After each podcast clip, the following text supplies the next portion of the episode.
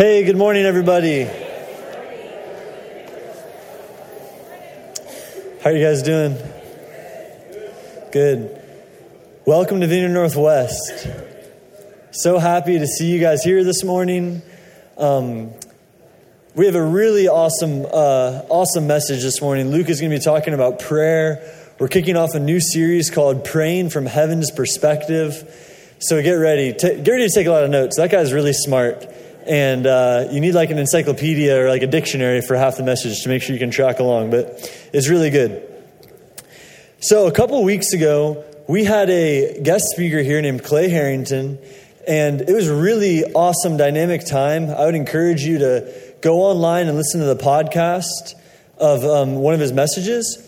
But there were some really significant things that happened in people's lives some healing and um, like inner healing that happened for people as he was here. So I just want to take a second and highlight two quick stories. Deb and Chris, would you guys make your way up here? And we're going to hear from Deb and Chris about a real um, encounter they had with the Holy Spirit as as they were prayed for. And I just say, as you hear them, just say say to your own heart, "Hey, I." I'm open to receiving something like this this morning. I want I want to walk out of here changed for the better. So, Deb, share with us what your um, encounter with God was like that that evening.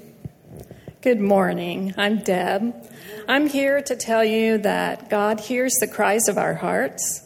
I come from a tremendous amount of loss and brokenness, and I've been crying out to the Lord for the last two years Be my Redeemer. Come, wade into the mess of my life and clean it up. I'm begging you, Lord. When I came on Saturday, I had been crying all day.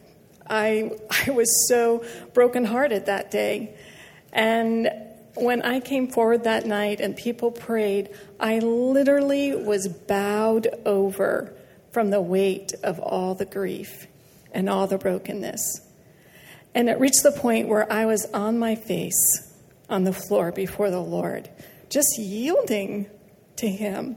And as I worshiped, because sometimes that's the last thing you want to do, but that's the only thing left to do. And so as I worshiped, the Lord, by His sweet Spirit, came to me. And I saw Him picking up suitcases and carrying them to a cargo plane. And he came and picked up trunks and carried it to the cargo plane. And he came and car- picked up boxes and carried it to the cargo plane. He was wading into my mess and cleaning it up. He is a redeemer. Does that mean I'm not sad anymore? No. But it does mean that I am not so devastated. It means I have a tremendous amount of relief and release because He's so good and He hears our cries. Oh, that's awesome. Come on. Come on over, Chris. And that, that's really good how you put that, Deb. You know, emotions aren't a bad thing. To feel sad, to feel happy, emotions are okay. It's that oppressive element. It's that feeling I can't get out of bed. It's I'm stuck in this. And that's what I really hear you saying was lifted and was really healed. So that's awesome, Deb. All right, Chris, let it rip, bro. Uh, yeah, so I'm Chris. I've been coming for about three years now. Um, that the week of Clay Harrington, uh, I was having a really bad week. Um, I lost my Bible. I lost 175 pages of my poetry book and it was just really, really hard. Um, so I basically forced myself to go that Saturday night. It was really hard. um, so I'm in the back, and you know, uh, Clay's going awesome. Like you said, go look at the podcast if you haven't checked it out. Uh, and I, I was, he said, come up to the front if you need prayer for physical healing. So I didn't need physical healing, but I needed emotional healing because uh, I was really angry. Um, so I go up to the front, and I'm just, I'm in a receiving posture, and all of a sudden the, the spirit just hits me and I fall. I'm, I'm out. You know, I'm laid out the, on the ground and he's just saying, More, Lord, more, Lord. And I felt all the anger, um, the bitterness, the anger of unbelievers, the anger of even believers who make you feel less than what you are or um, you, you're not meant to be here. And I just, I knew that that anger was gone. And ever since that day, I've gotten ridiculed. Um, I've gotten talked to by a couple of believers that made me feel that way. I didn't get angry. Um, I didn't hold any resentment, and it was just really cool to know that like that's gone. You know, God just it's straight gone. I don't have to be angry no more, and the anger is just gone. Come on. Awesome. So good. Thank, thanks a lot, Chris and Deb. And, you know, our, our, vision statement in this church is to be a culture that welcomes heaven to earth. And that's part of what heaven coming to earth looks like, is like anger leaving and oppression and depression being lifted off. So that's our hope that as you hear this morning, heaven comes into your life even more than it is right now. If this is your first time, a special welcome to you. My name is Wilson. I'm on staff here at the church for the young adult ministry. And we have a gift for you out in the atrium. There's a, there's a little uh, kiosk that says welcome on it. And if you'd, if you'd stop by there, we have a little welcome bag for you. It has a Starbucks gift card, some other good stuff in it. But most importantly, we just like to meet you and, and uh, say hi face to face. So stop by there before you leave if this is your first time or if you've just never been there before. In addition to that, we just launched a little house group info welcome center type hangout spot. And our, our idea behind this is that the house groups that are part of this church are a really um, driving force, and we want to open it up to give people a chance to go and meet people in the house groups and and then take a step and actually go visit one sometime. So if you've never heard about house group before, stop by one, stop by the house group corner and um, hear more information about that. All right. Last thing I'm going to say before I tell you a couple announcements is that we will be receiving the offering later in the service, and there's just going to be billions of dollars that are given. I already know. So get ready, get your checkbooks out. Um, Vineyard Northwest, there's an app, and just let your thumb do the talking, okay? Like, just punch the numbers and don't stop. And there's also two. Um, two little boxes in the back that you can drop your offering in in case it, in case you miss the basket as it goes by. So, we have cool things coming up this summer. First thing I want to highlight is our Open Heaven Kids Summer Camp. This is led by Sarah. Is Sarah in the room? No, okay, but Sarah has actually just let us know there's there's more spots available. So if anybody would like to send their kids, it's elementary age camp to the, the summer camp, um, get them in. Like, don't don't even think about it. This will be a transformational week. This will be an awesome week for your kids, experiencing God's presence, learning about their identities, learning how to pray for the sick, and this will really be a week they'll never forget. I know for me, my um, youth group camps I went to in the summer were like a real anchor point in my faith when I kind of fell away and, and wasn't following God. Those experiences I had at camp were something I couldn't deny and something I always kind of went back to. But the second thing I want to say about camp is that we need more counselors. So if you would like to give up a week of your um, summer to be a camp counselor, we'd really appreciate that. There's a stipend, there's pay for it, and we're, we're even really flexible with you. So, like, there's one guy who goes to UC and has night classes. So, he's going to leave camp. It's just like 45 minutes away um, to go to those classes. So, if, if you're in a situation like that, you'd like to be a counselor, you're not sure if it would work, just email Sarah at vcnw.org. Again, that's Sarah at vcnw.org. We'd really appreciate it. All right. Last two things I want to highlight. We have a class called Hyperdrive starting this Wednesday.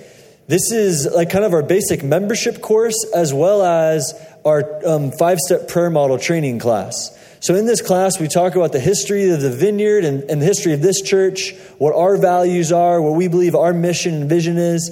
And then we also dive into how to pray like how Jesus prayed and just we actually get our hands dirty and pray for one another a little bit, learn about healing prayer and um, the gifts of prophecy. So it's a really great time. It's only two weeks. Van and Lori and myself, those are my parents, we lead it together. So if you've never been to a class like that at this church, it's free. I'd really encourage you to be there the next two Wednesday nights. Who's been a part of Alpha before? Man, that's awesome. Alpha is one of the core ministries of our church.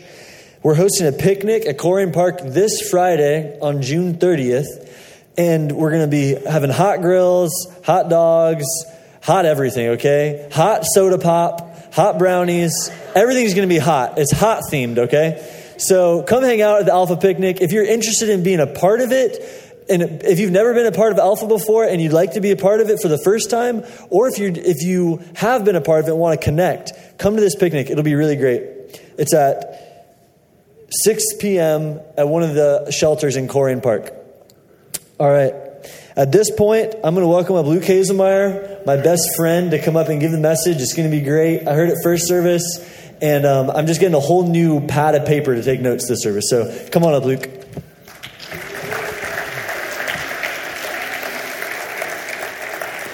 Well, hey, good morning, everybody. Again, my name is Luke. I serve here in the Young Adults Ministry House Group. Got five house groups that originally started out of Van and Lori's basement. We have a Dry Ridge house group as well that recently started on off of Dry Ridge Road, not in Dry Ridge, Kentucky, in case you're wondering. Off of Dry Ridge Road um, in Colerain that meets on Thursdays. All of them are just powerful guys doing great stuff through them. And, you know, I've got a message prepared this morning, but Van and Lori are out of town, and Will and I have got control. So, what do you guys want to do? Van will regret giving us this weekend. No. Take that off the podcast, Alec, all right? okay. So, yeah, summer. You guys enjoying your summer so far? It's great. Man, the weather yesterday, beautiful. Wow, yeah, I, I, don't usually like to do things outside, but Jamie and I, Jamie and I just walked around our neighborhood yesterday. It was fun. We we saw Wonder Woman a couple weeks ago. That was okay. Got some Wonder Woman fans in here. You know, I'm not much of a moviegoer personally. I prefer TV shows. Like I prefer just to binge watch The Office or or even like um, in, oh my dad. So. people think I'm really lame, but I acquired a lot of my dad's uh, TV show preferences growing up. And so I love Star Trek The Next Generation. I love Everybody Loves Raymond. I love Seinfeld. So that's that. But, anyways, I love TV shows, but we went to see the movie. I usually don't like to go see movies. It's, I just feel like I'm trapped for like three hours. And, like, oh, I have to sit. But, but we found a movie theater that I do because you know I really like fine dining. I mean, who doesn't like fine dining? But I really like getting served food and drink, and we found this movie theater up at the Liberty Center Mall where you sit down in this like huge chair. You have a tray, reclines all the way back, and they literally come to your seat and serve you a full course meal and drinks while you watch the movie. So that's my kind of movie experience, and and that's what we did when we saw Wonder Woman. So, yeah, our summer's going great. And uh, we're opening up this series, Praying from Heaven's Perspective. And I just wanted to start off by asking you all to consider some questions about prayer. Like, when you think of prayer, what do you think of? Or even more so, when you hear about prayer, what do you feel? Do you feel excited about prayer? Or maybe do you feel angry when you think of prayer? Numb about prayer? Also, what should we expect prayer to be? These are some of the questions that we hope to answer in the next couple of weeks, but I want to start off just by giving a very baseline definition of what we believe prayer is. Here we go. Prayer is communication with God. It's not a ritual that we do before we can eat our food. It doesn't matter whether we're kneeling or not. Prayer is communication with God, with a person. It's, it's, not, it's not presenting requests to this amorphous, distant entity. It is talking to a person. That is what we believe prayer is. And I think there are three kind of components of prayer. The first one is us initiating communication with God. And this is what Paul is talking about. Paul was a church planner and one of the guys that wrote some of the books of this Bible. Not just this one, but the Bible. And this is what Paul says in Philippians 4 Don't worry about anything. Instead, pray about everything. Tell God what you need and thank Him for all He has done. So, part of prayer is us initiating communication with God, but an equal part of prayer is this God initiating communication with us. I mean, how can we call it a relationship if it's just one way communication. If I'm the only one talking to God and He never talks back, that's not a relationship. A relationship involves two way communication. And I think that was part of the point that Jesus was trying to make in John 10 when he says this John 10, verses 3 through 5. The sheep, who is us, recognize his voice, Jesus, and come to him. He calls his own sheep by name and leads them out. After he has gathered his own flock, he walks ahead of them, and they follow him because they know his voice. They won't follow a stranger, they will run from him because they don't know his voice. So, what this metaphor is saying is that just like a sheep can learn to hear the voice of its shepherd and distinguish it amidst many different voices, so we learn to hear the voice of God. A, sh- a shepherd primarily is there to protect the sheep from predators, but also to provide the sheep, to lead them to the next patch of grass. And when a sheep is first brought into the flock or fold or whatever the term is for plural sheep, does anybody know? Okay. Flock. Flock. What did I say? Never mind. so when a sheep is first brought into the flock, it probably won't be able to distinguish the shepherd's voice very well. But the more time that the sheep spends with the shepherd, the easier it is for the sheep to distinguish the shepherd's voice. Same is true for us that at first, hearing God's voice can be a little tricky. We can think we hear him and we didn't, or we can not think we heard him but we really did. But the more time that we spend with him, listening to his voice, the better we're going to be able to distinguish his voice from other voices. And so, God initiating communication with us is just as important a part of prayer as us initiating communication with God. But then there's a third component to this, and it might sound heretical at first, so give me a second to explain it before you throw stones. Third component we communicate as God. Yeah, I see your faces right now. We communicate as God. So there's us initiating communication with God, there's God initiating communication with us, but then there's a third part of prayer, which is us communicating as God. And here's what I mean by that. In biblical times, kings would rule over kingdoms, which would be simply a collection of cities. And when the kings would issue a new decree or a new law, they wouldn't go around themselves and proclaim the new decrees and the new laws because there was no Twitter back then. So they had to use horse, horses and people. And so it wasn't the king that would go around, but he would send a messenger, and the messenger would have a letter stamped with the king's approval, stamped with the king's authority. And the messenger would go and not tell everyone, hey, the king says this, the king says that. The, king. the messenger would say, this is the law, this is the decree. The messenger would speak as the king because the messenger had the stamp of the king's authority. The same is true for us, for those who are in relationship with Jesus. The scriptures say that we are stamped with the seal of the Holy Spirit. And that stamp gives us the authority to speak as God into certain situations. This is how physical healing works. And this is why we teach people to pray command prayers when we pray for physical healing. Now, at first, the idea of praying a command prayer can be strange and foreign because we're not used to praying as God. We're used to praying either to God or listening to Him to talk to us. And so I've seen people starting off trying to pray for healing and trying to do commands like fall into like accidentally commanding God to do something, you know? And it's innocent, but like, God, do it right now in Jesus' name. Right now, I command you. It's like, uh, yeah, we don't want to command God to do anything. What we're, when we pray for healing, we're not commanding God, we're commanding the body. We're commanding the ailment. If someone's got a sore back, I am not saying, God, heal the back right now. I'm saying, back, I command you to be healed.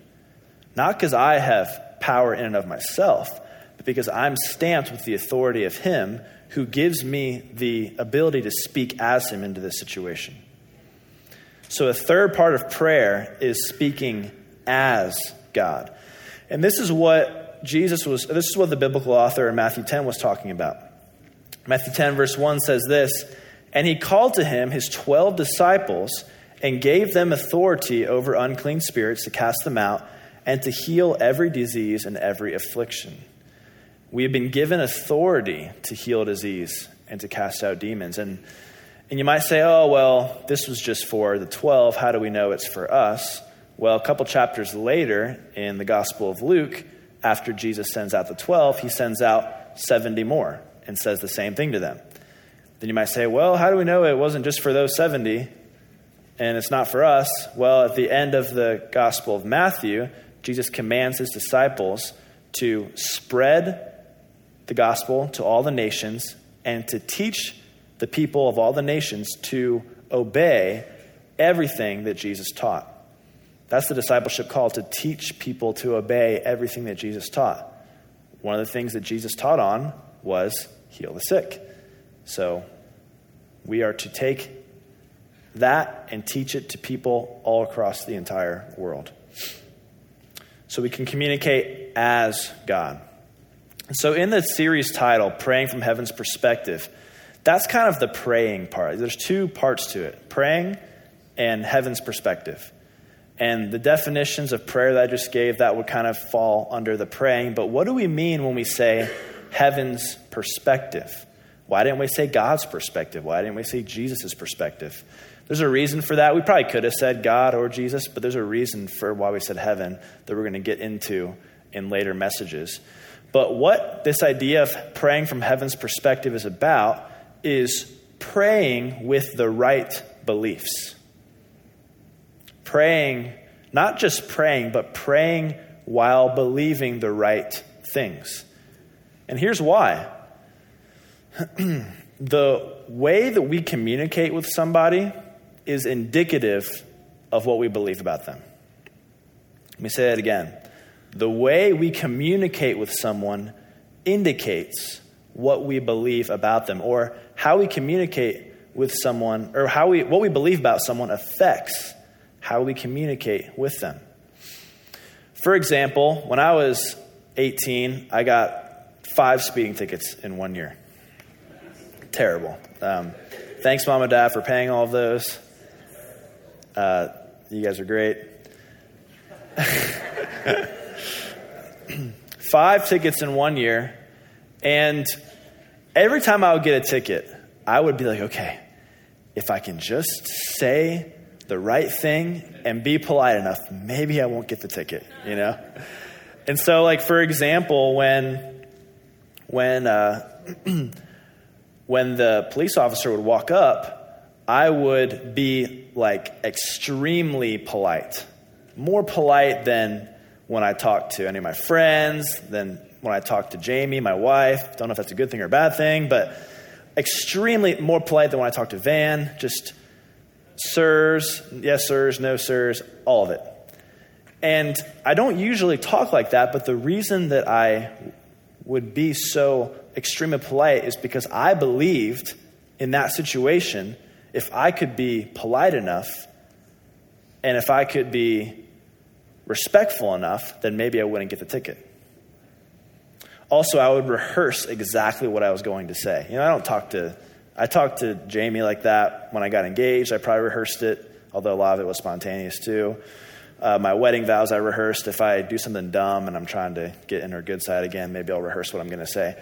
But, but that's not how I talk. But in that situation, I rehearsed what I was going to say to the police officer because I thought if I can just say the right thing, maybe I won't get a ticket.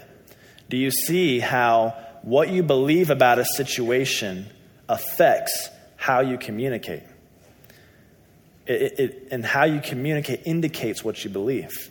And so, the question I want us to ask ourselves is what do our prayers say about what we believe about God?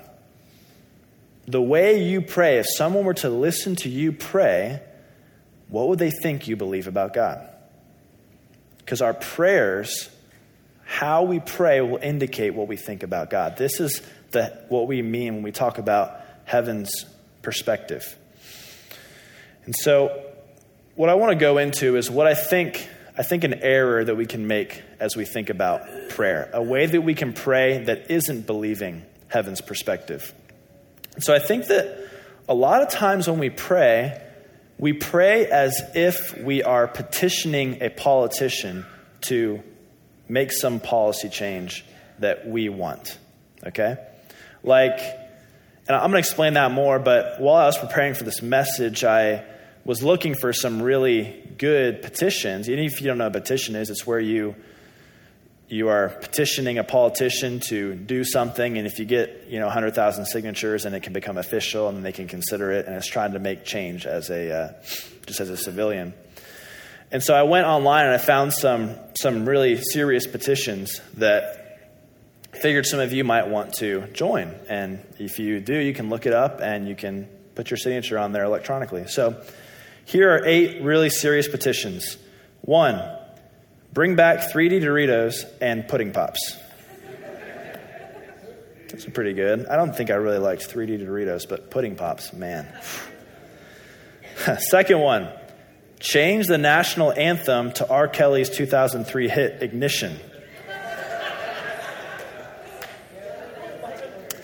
First, when I read this, I thought it meant keep the lyrics the same, but use the melody from the from the uh, R. Kelly song. Uh, never mind. That one had 11,000 signatures. Like, okay, people, you're weird.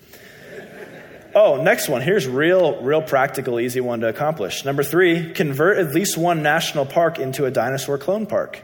Yeah, great. These are, I kid you not, these are real petitions people are signing and sending into the government, okay? Number four, end daylight savings time. Can I get an amen to that? Come on. I like it in the fall. I hate it in the spring. So just.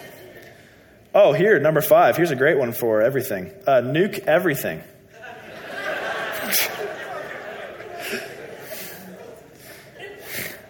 I don't have a comment about that one. Number six, Make Friday officially part of the weekend, creating a more balanced four day work week and three day weekend. Boom. That would be so great. Oh, this next one would be really great too. Number seven, secure resources and funding and begin construction of a Death Star by 2018. Any Star Wars fans in here? Number eight, ban sporks. Come on, just choose a spoon or a fork, for real. Why do you got to combine the two? Okay, so those are real petitions. If you want to sign any of them, I can give you a link. Just talk to me afterwards. So, you know, of course, I'm kidding. But, but in reality, I do think a lot of times the way we pray is kind of resembles the way that we would pe- do a petition. Like it might start with, hey, if I can just pray a really convincing prayer to God, maybe he will act in my favor. And then that doesn't work. So, okay, I'm going to be even more convincing and give God like a five point essay on exactly why what I'm asking him is a good thing. And that doesn't work. So, okay, maybe if I just pray every single day for a year, maybe then he'll do what I'm asking him to do. Kind of like what you would you know, maybe if I send the politician a letter every day, maybe if I get 50 other people to send the politician a letter every day, maybe they will make the policy change that I want. I think a lot of times this is how we treat our prayer life. If I can just convince God, if I can just pray uh, enough, if I can just get enough people praying, then He'll do what I want Him to do. Now, there's nothing wrong with praying every day for something. And there's nothing, there's nothing wrong with that. But what it, when it becomes a problem is why we believe, what we believe that's causing us to pray that way. Okay? The, the reason we're praying that way is what can be problematic.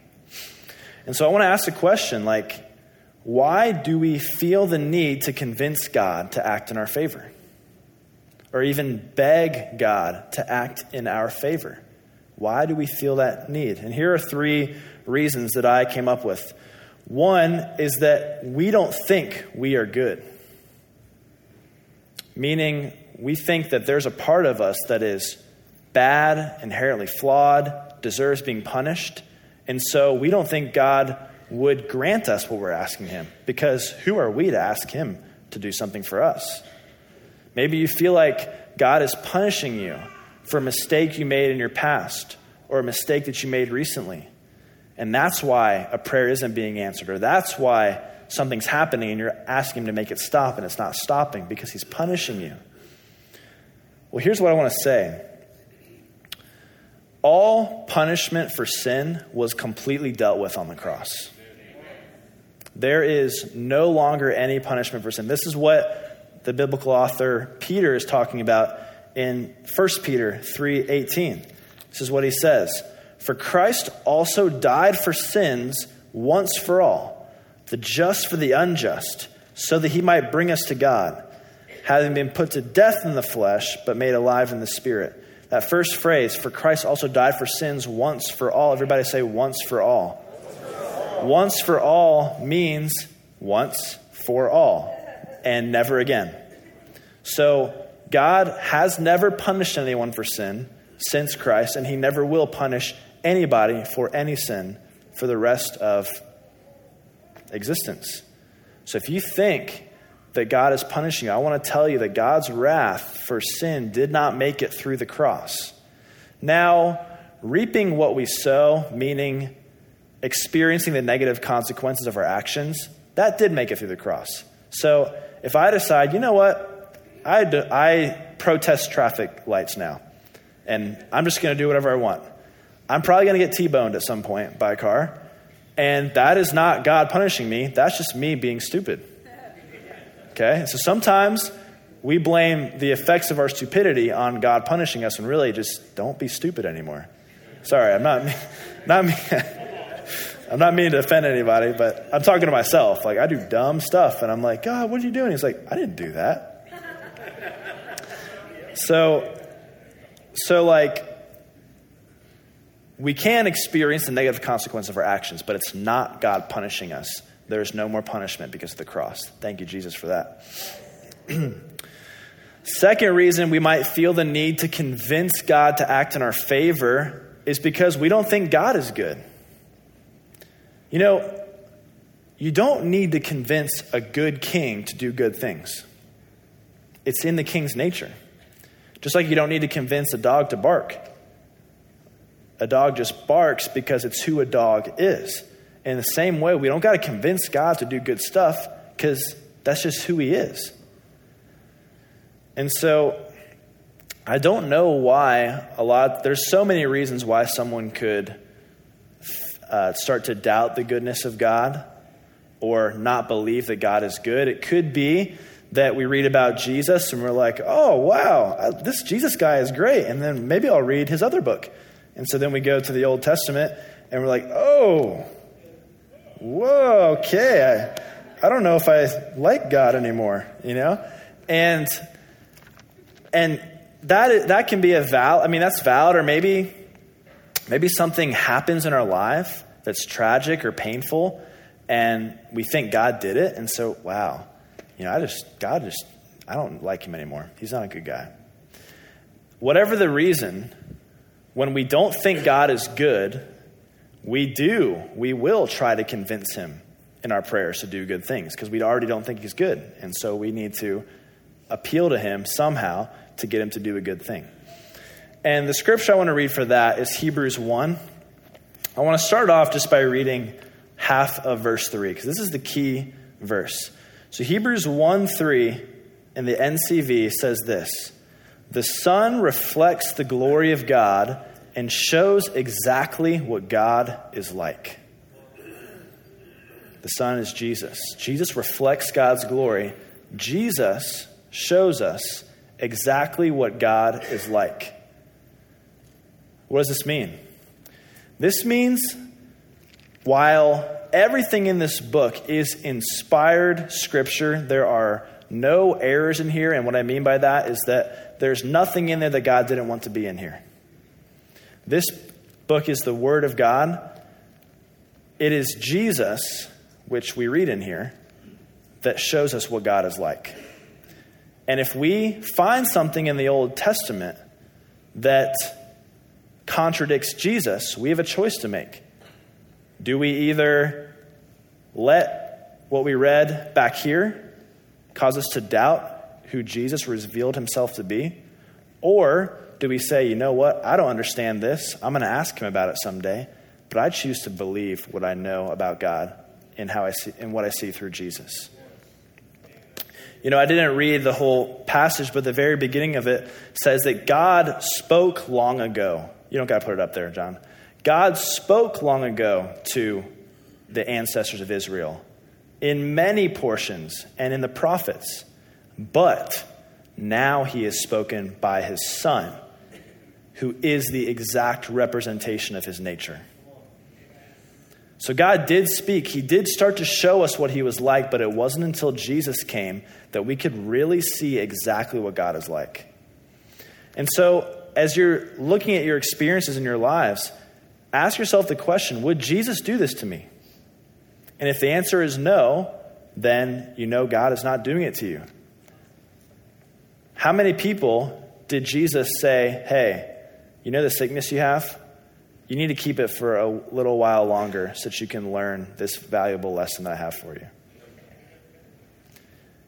I guess all but Peter's stepmom, who, um, or his mother in law, who had a fever, and then Jesus came in and said, Hey, I'm not going to heal you right now because um, you need to learn something still. It didn't happen. It says he rebuked the fever, and it immediately left, and she was healed. In fact, you can't find anywhere in the New Testament where Jesus turned away somebody for healing because he said, You need to learn something still. This is an idea that does not come from the scriptures. This is an idea that we make up to explain painful situations that happen in our lives. But the truth is, if God, if Jesus is the exact representation of the nature of God, and Jesus never turned away anybody for healing, God never turns away anybody for healing. Now, the question is well, then why doesn't everyone get healed? That's for next week. I'm giving, sorry to give you a cliffhanger. I'm giving the message again next week, and what we're going to focus on specifically is how can we have a all powerful God and a good God and evil still happen? So, if you want to hear that message, come back next week. But God, until then, put aside any questions you have and just believe God is good. God is good no matter what's going on. If it contradicts Jesus, it's not God. Enough said about that.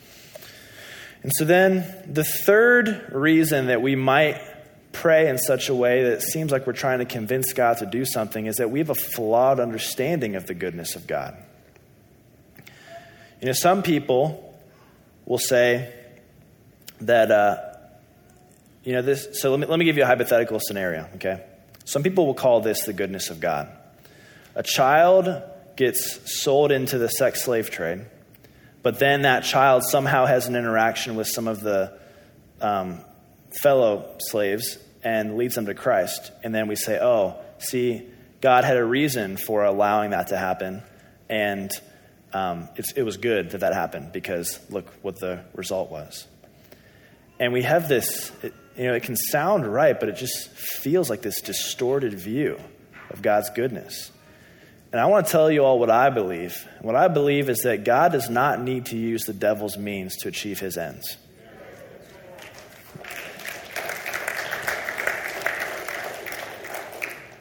I had a friend who, a roommate a couple years ago, who his family had a tragic loss. Or his nephew died. And after it happened, the entire family prayed around him to raise him from the dead, and it didn't happen. And with tears coming down his eyes, he told me, Luke, I, we're so broken about this, but I see now why God didn't raise him from the dead. And it's because our family really came together after that. And really, there was division, but now we're unified. In the moment, I did, it wasn't right to go into any kind of like a theological debate with him, so I just was there comforting him and praying for him and encouraging him. But everything in me wanted to say to him, dude, God did not need to kill your nephew to bring your family together. God did not need to, or you might say, well, God didn't do it, but he allowed it. Same thing. God did not need to allow your nephew to die to bring your family together. He could have brought your family together and unified your family a thousand different ways than that. And I believe that evil is black and white. I believe that there are things, I'm not talking about when you pray for a new car and it doesn't happen, okay? If you think that God isn't good because of that, then we want, you know, we want to help you deal with those. So Wilson's going to be over here afterwards. He will talk with you and pray with you about that. Okay? I'm not talking about that. But there is evil that is evil, and that even God can't do it or allow it and still call himself good. Okay? I know that is a very bold statement, and that's going to be the main topic I talk about next week. So I'm really giving a plug. Come back next week. Hear me again, okay? But I believe that, that there is evil that is black and white, and that if it happens, under no circumstance do we attribute it to God. Okay? If we have a flawed view of the goodness of God, then we will probably try to pray or beg Him to do something good. Now, what I want to say about that is that even though God didn't do or allow whatever evil thing happened for a purpose, He is so ridiculously redemptive that He will take any evil thing that happens to us in this broken world and somehow work out good through it. But that is different than Him doing it or allowing it. Okay?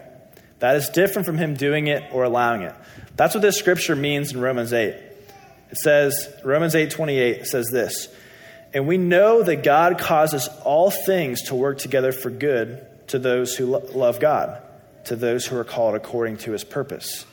God works all things together for good. Notice it doesn't say that God causes all things to happen, it says that all things that happen, God works those together for good.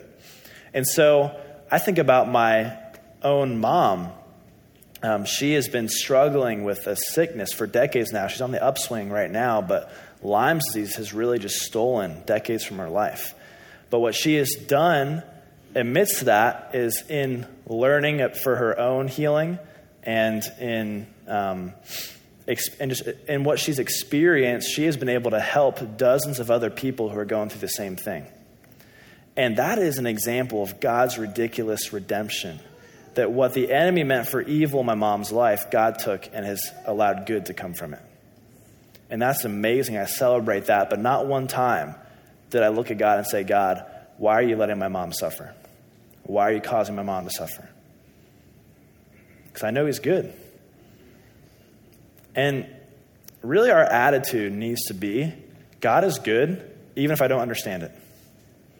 If you wait to fully understand everything in life before you can declare the goodness of God, you're probably never going to think God's good. Because believing God's goodness, it's, it's not a logical thing, it is a basic conviction of the believer. That the God that would send his own son, imagine anyone who's a father or a mother in the room, sending your own son to die, the God that would do that that would sacrifice himself to get us without us doing anything to deserve it. That's the kind of God that we serve and that we love. And he's good, and he does not use evil to bring about good. So, with that said, I want to share three practical takeaways, three things that I hope that we can all agree on after this morning. And the first one is this when we pray, we need to talk a little bit less and listen more. This is going way back to the very beginning of my message, okay? When we pray, we need to talk less and listen more because, yeah, God loves it. I, God, I think God loves it when before we eat, we say, God, thank you for this food, blessed our bodies, Jesus' name, amen. I think, he, I think He likes that, you know?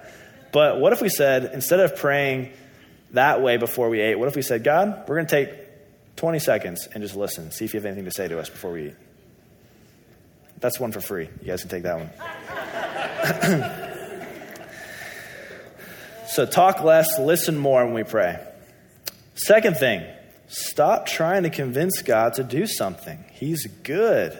We don't need to, when we pray, persuade him. You know, I hear this a lot and like, God, would you please heal this person so that they can more effectively do your will? If they had both use of their legs, they could go out and do. When we pray like that, what we're doing is we're saying God needs us to convince him to heal this person. He doesn't. God is good. He, we don't need to convince him to do good things. And the third one, we need to stop attributing tragedy to being part of God's plan.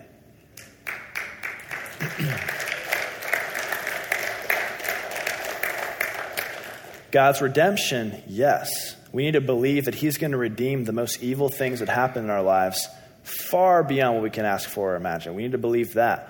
We never need to attribute it to being part of His plan. He didn't say, hey, I'm going to do this so that this can happen. This happened, and now God's going to take it, take the ashes, and grow something beautiful from it. So, with all that said, I'm going to invite the worship team to come back up and the ushers to come forward. Let's just take a second to pray. Jesus, we love you. And yeah, we just ask that you just come and continue to pull on our hearts and be here with us. It's so amazing just to be here in your presence and be among family. Everything that we don't understand, please help us understand it. But if we can't understand it in this life, give us the peace and the conviction to hold on to who we know you are. In Jesus' name, amen. So, ushers, you can go ahead and start receiving the offering. They might ask you to pass a basket down at your uh, left. So, thank you all for thank you for all of you that give. I don't know if you know this, but Vineyard Northwest doesn't have any other source of revenue except for giving. We're not like, you know, selling CDs or anything to make money. Our whole budget gets covered by giving. And so all of the outreaches that we do, the Sunday morning services, the house group costs, the Dry Ridge house group costs, everything that we do, SOCM, it all comes from your giving. So thank you for participating in ministry with us in that way. So, once the basket is totally by you, why don't you stand with me? We're going to spend some time in worship. Uh, like always, feel free to come down to the front if you've always wanted to but never did. This is your time. You have no excuse. Come on to the front. And let's just spend some time worshiping God.